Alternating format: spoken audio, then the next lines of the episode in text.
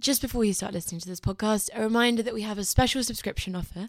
You can get twelve issues of The Spectator for twelve pounds, as well as a twenty pounds Amazon voucher. Go to spectator.co.uk forward slash voucher if you'd like to get this offer. Hello and welcome to the Americano podcast. I'm Dominic Green, Life and Arts Editor of Spectator U S A, filling in for Freddie Gray. And our guest today is Rob Crilly. He's the White House correspondent of the Washington Examiner. I always think White House correspondent means he would turn up in a white suit uh, with a notebook. But he has a notebook with him. But no- I'm sorry to disappoint you. Yeah, I have my notebook. No, no, no white suit. Rather boring blue suit, I'm afraid. It's a suit for radio. Yeah. Yeah. Now, you join us at a time of extraordinary political ferment on both sides of the Atlantic. You've been uh, covering the British elections, which uh, the polls will be opening tomorrow, and no one's quite sure which way they're going. Yeah, I mean, you know, it's been and it's been an extraordinary week in the U S, and here I am, yeah, covering the British election for an American audience. And people, you know, for the past year, actually, in the U S, people have been asking me, what's going on with Brexit? Why isn't it getting done? And I've spent the past week here, and I still haven't got the faintest idea. So. And, and you're through the looking glass, so instead they're asking you, what is going on? What is a FISA warrant? Who is Robert Mueller?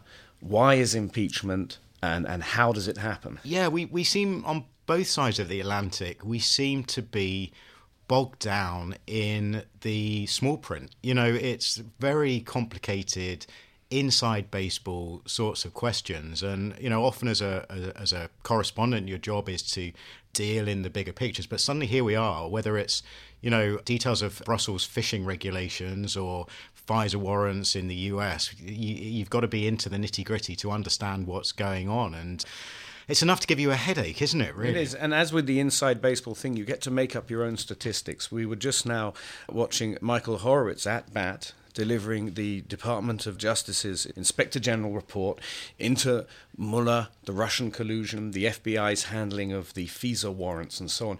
This is enormously detailed stuff. And if you could stay awake as he delivered the report, there seemed to be two versions of the facts that you could pick. There was the one which said nothing went wrong, but it wasn't handled very well. And there's the one which said this was an abuse of power or incompetence verging on abuse. The key phrase that, that we just heard was there was no evidence of intentional misconduct. Well, this is where we are. And I'm not even going to pick you up on your cricket metaphor for America and my baseball metaphor for Britain. We'll go straight past that. But look, that seems to be where we are. And this is my stock response now to almost everything that happens. It's, well, it proves me right. This is what I've been saying all along. And you can use they that they, they for anything, listen. Yes. Right? So if, if you believe that the investigation into Donald Trump and his presidential campaign in twenty sixteen was politically motivated by some sort of deep state that didn't want him to win the election and wanted him to be booted out at the first opportunity, you know what? There's enough evidence in this report for you to say you are vindicated. If, on the other hand, your argument is, well, no, we have checks and balances and we're meant to monitor what different campaigns are doing and who's influencing whom and where the money comes from and who people are talking to, well, at the same time, there's exactly uh, the same amount of stuff in this report for you to say, well, I was right all along, and, and you know what, it was right and proper that the twenty sixteen campaign and, and was I think, investigated. Yeah, and I think if you could read the minds of a third of a billion Americans, they would probably agree there should be checks and balances, and, mm-hmm. and this is what things like the F B I and party exist for. And, and it's quite damning, therefore, to hear Michael Horowitz saying that, uh, quote, senior officials showed a lack of understanding and awareness of their own procedures. In other words, they didn't know how to operate the checks.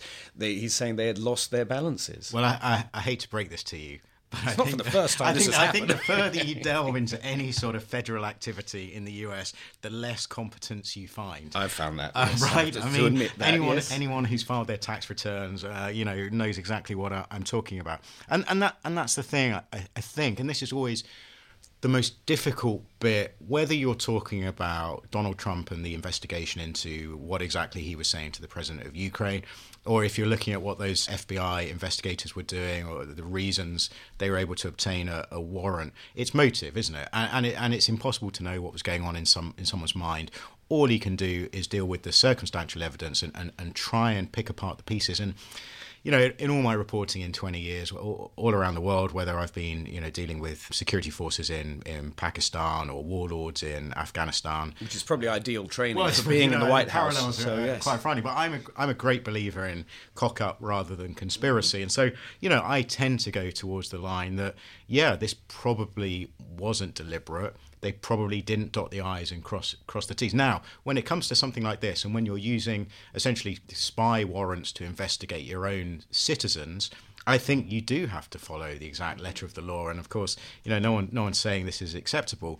But I think when you're looking at the the motive here, and whether you're building, a, you know, if you're trying to build a big conspiracy that people were intent on bringing Donald Trump down from the outset, mm. I don't quite see enough there to go with that. Now, of course, turning to using your close friends to spy on your own citizens, we turn to impeachment. Uh, Trump has been charged with two things, one of which is exploiting his position and asking for information about uh, Hunter Biden's activities in Ukraine.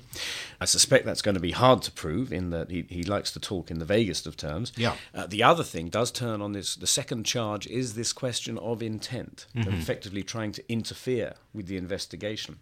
How much weight do you think is going to be given to each of those charges? Well, I mean, I, I, I mean, I, I appreciate you saying bring up the question of proof, because sometimes I think we're we like so, a little proof now and so then, way past yeah. that that stage.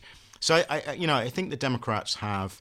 They, they they put off impeachment for as long as they could. Nancy Pelosi obviously played this as, as, as carefully as she could, and they believe that this this issue with Ukraine is rather clearer to understand than what we went through with the Mueller investigation, where it all got incredibly complicated, incredibly fast. So the allegations are, are, are pretty clear that he, he, he abused his, his position, and then further went on to try and obstruct Congress by by, by, by not offering up essentially his employees to answer questions.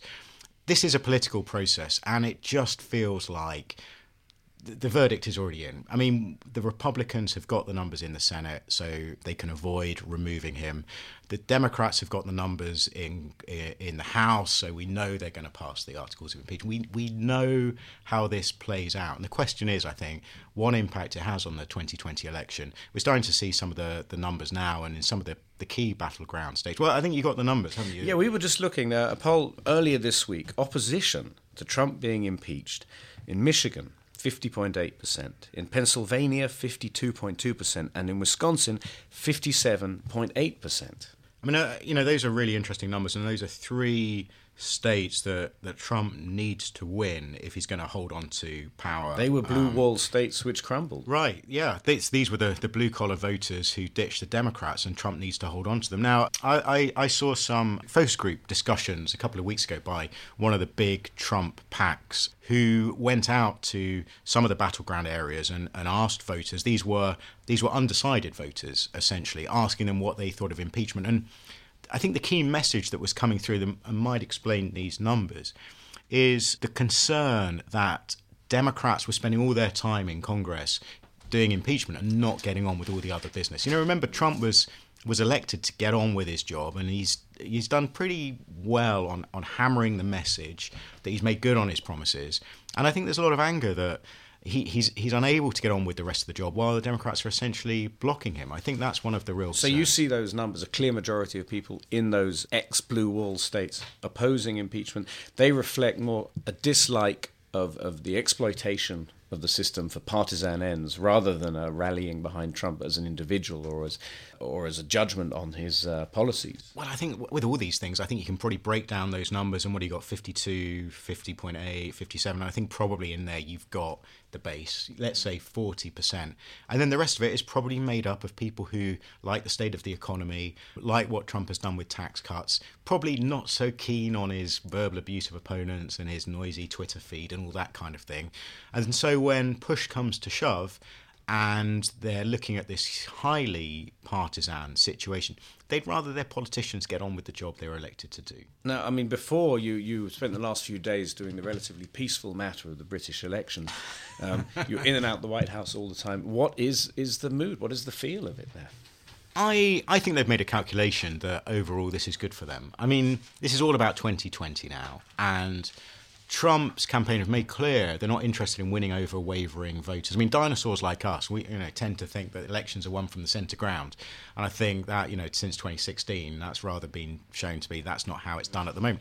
So Trump, I think, is is is going after his base, and he thinks that his superior data analytics over the Democrats mean he can actually find a whole bunch of Trump supporters down the back of the sofa that were missed out on last time. So I think the same thing goes with impeachment.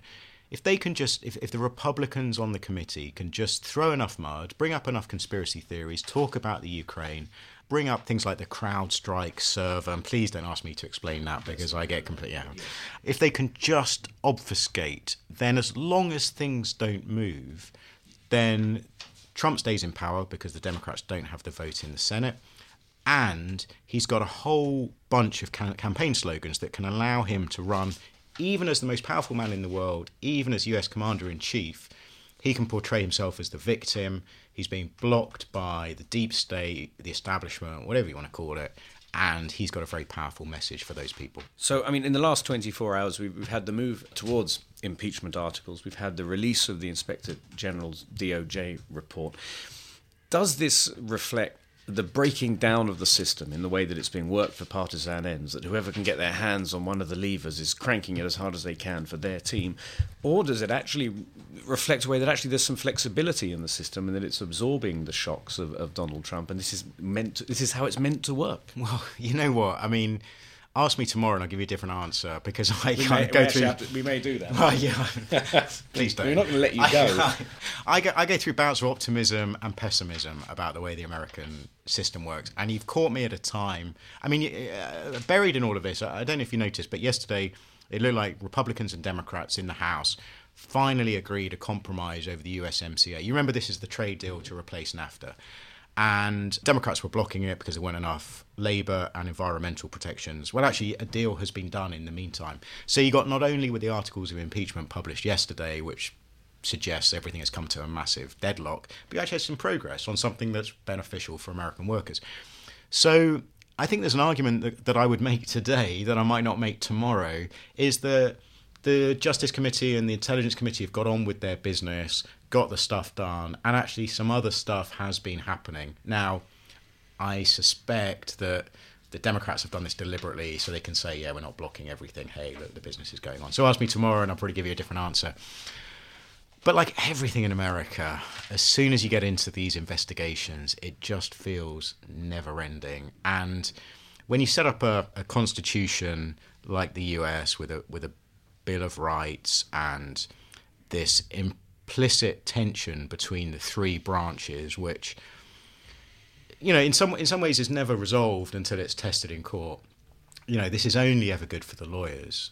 And what I haven't done enough of, because I, partly because I've been in the U K following the general election, is is getting out to Pennsylvania, the Trump voters I know there, or Ohio or Wisconsin, and saying, hey, are you watching every twist and turn of this? Because I have a funny feeling they ain't. And they might not be surprised to know that the U S is, is the government by the lawyers, of the lawyers, for the lawyers. That, exactly. That view of Washington is, is well established. Yeah, yeah. And I think that, you know, what's happened in the last forty-eight hours rather bears that out. I mean, you know, I think at times in, in Britain when we think about how this whole Brexit mess, you could argue, has come about because we don't have a clear understanding, a, a codified constitution in the very clear way that the U S has, is tempting to think, oh, if only we could write down on paper exactly how our constitution works, we could avoid the mess of understanding how the referendum relates to the business of government.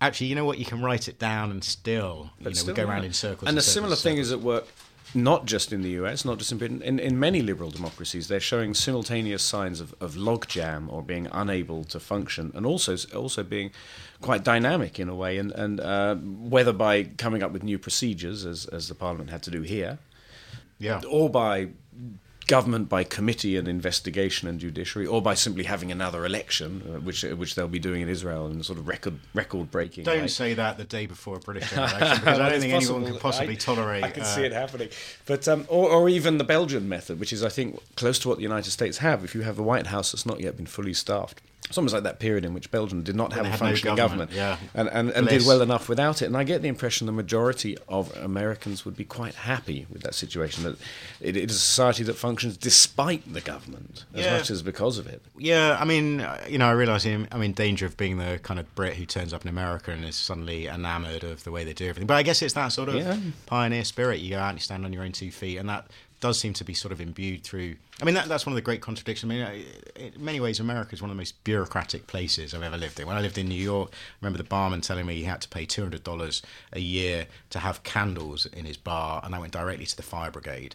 You know, so, you know, on the one hand there's that, but then there is the other sort of, the spirit of the Western pioneers, which is all about standing on their own two feet. And that seems to be the tension in America that perhaps causes so many of these problems. It is, and I, I should recommend to anyone listening to this, if you are considering standing on your own two feet in America, you should have a lawyer with you at all times. At all times. I'm Dominic Green. You've been listening to me, filling in for Freddie Gray on the Americano podcast. My guest this afternoon was Rob Crilly, White House correspondent of the Washington Examiner.